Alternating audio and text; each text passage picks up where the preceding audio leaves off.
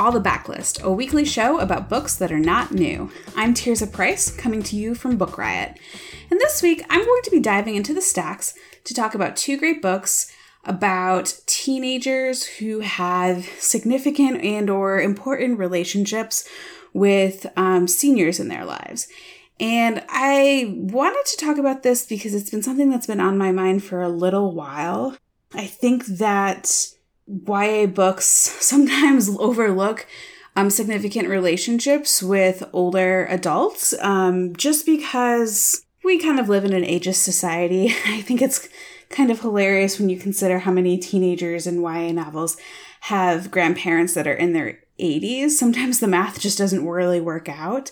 A lot of people are really fortunate to have grandparents that are on the younger end and are more active and involved in their lives. And that's just not often portrayed in YA fiction as much.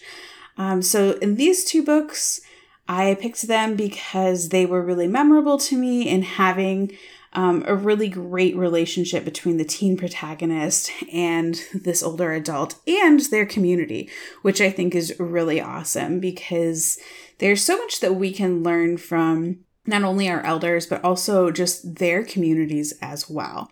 Before I get into my picks, let's hear from our first sponsor. All right, so my first pick is this YA book that I think is really actually overlooked and, and underrated. It just came out last year, um, and I picked it up on a whim because I wanted an audiobook and the cover was pretty. It is uh, Lucy Clark Will Not Apologize by Margo Rabb. And it is about Lucy Clark, who is a teenage girl who has been pretty neglected by her parents for most of her life.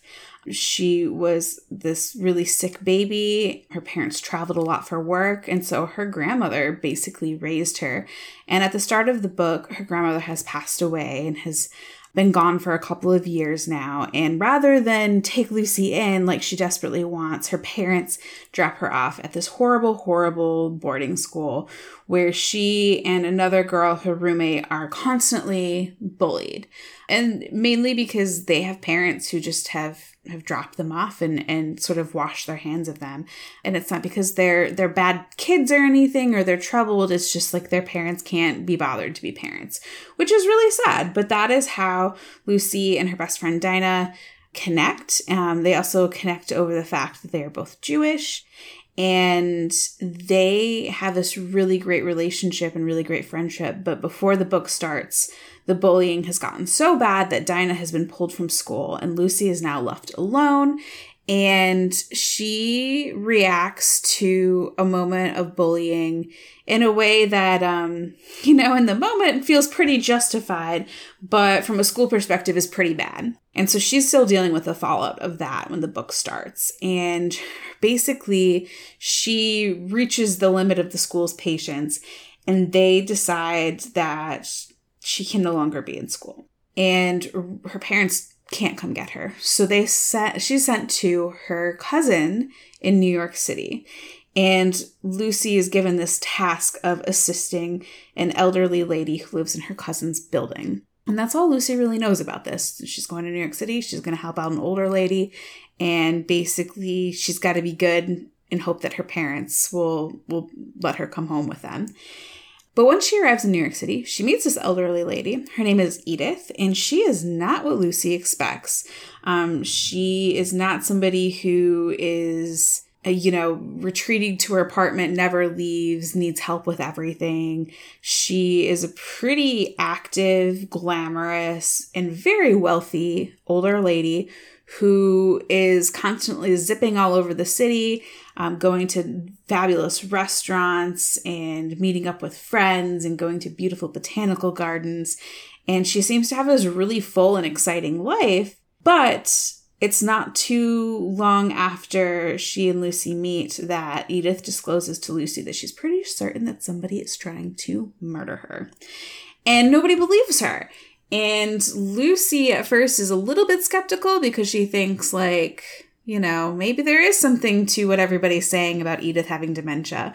But after not too long, she becomes convinced that, you know, there might be something to this. And so she decides that she's going to help Edith discover who is trying to murder her. And she goes all in on the mystery. It's really great. It's a fabulous mystery that delves into Edith's past and her present.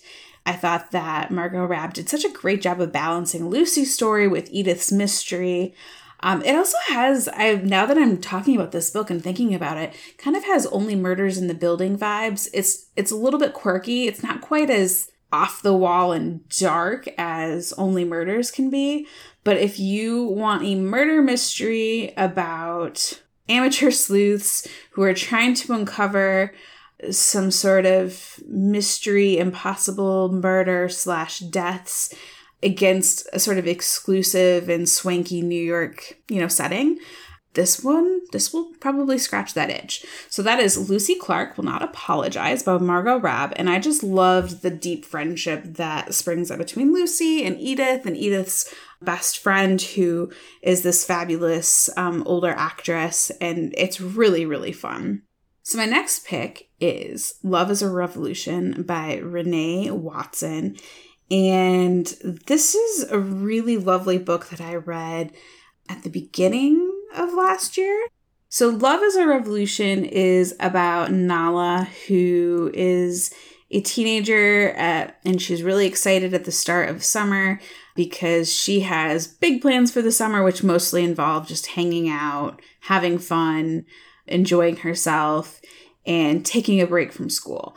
But at the beginning of the summer, her best friend slash cousin, Amani, begs her to come out for an open mic night. And Amani is definitely somebody who is very socially um, like active in like social activism and she is involved in a lot of activism um, groups in for teens in her neighborhood so they live in new york city and it's not really Nala's scene, but she also lives with Amani. She lives with her her cousin and her aunt and uncle, and so she's pretty much exposed to it day in day out.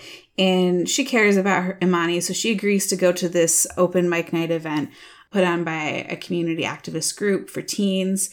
And while she is there, she meets Ty, and Ty is an activist, and he is spending his summer just, you know, putting on community events and organizing things and basically really just getting stuff done. And what's really appealing about him is he's not just doing it for those college resumes, he's doing it because he really passionately cares.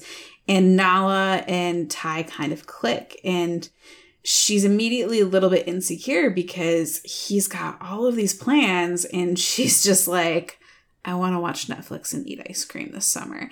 And she's afraid that he will judge her. So she kind of construes the truth in such a way that makes him think that she's a little bit more, you know, community activist minded than she actually is. And one of those lies that she it, it sort of starts out as a, a slight shading of the truth and turns more and more into a lie is that she is working as the recreation person at her grandmother's retirement community. And it really impresses Ty because he's like, oh, that's really cool that, you know, you are getting involved with our elders and you're coming up with really cool activities for them. And he's just so impressed by this. And Nala's like, um, yeah, it's super great. When in reality, what she does is she likes to go over to her grandmother's apartment and hang out with them and, and listen to her grandmother and her friends just gossip and chat and play cards this obviously is not going to turn out well for for Nala uh, because her relationship with Ty is kind of marred by these mistruths from the very start. However, what I really liked about this book and what I'm getting to this important relationship with seniors is that Nala really does care about her family. And just because she isn't out there marching at protests and organizing community events doesn't mean that she doesn't care. Um, she cares deeply about her family. And in fact, she and Amani kind of come to um, a head over this because Amani is out there with all her new friends and she's going to all these groups and, and she's going to these protests. And Nala is actually kind of offended by this because she feels like Amani is ignoring their grandmother and ignoring her family obligations. And, and Nala really cares about spending time with her grandmother and, you know, learning from her grandmother's community. So she does spend a lot of time with her grandmother. And another thing that I really like too is when um, her lies come out, her grandmother and her grandmother's friends do not appreciate that Nala used them to kind of impress a guy. And they are not quiet about that. And they, but they do it in a really loving way of telling her, like, look, this isn't how you do things. Um, so I really, really really enjoyed this book. There's a lot more going on to it than just that. This is a book about self love and learning what it means to you know be in a relationship for the first time learning how to balance all of the things that you have going on in your life from family obligations to exciting new love to friendships and what you owe your community is really really a lovely book um, but it also stands out in my mind because I just really loved the, the love and respect that Nala has for her grandmother and her grandmother's community. So that is Love is a Revolution by Renée Watson.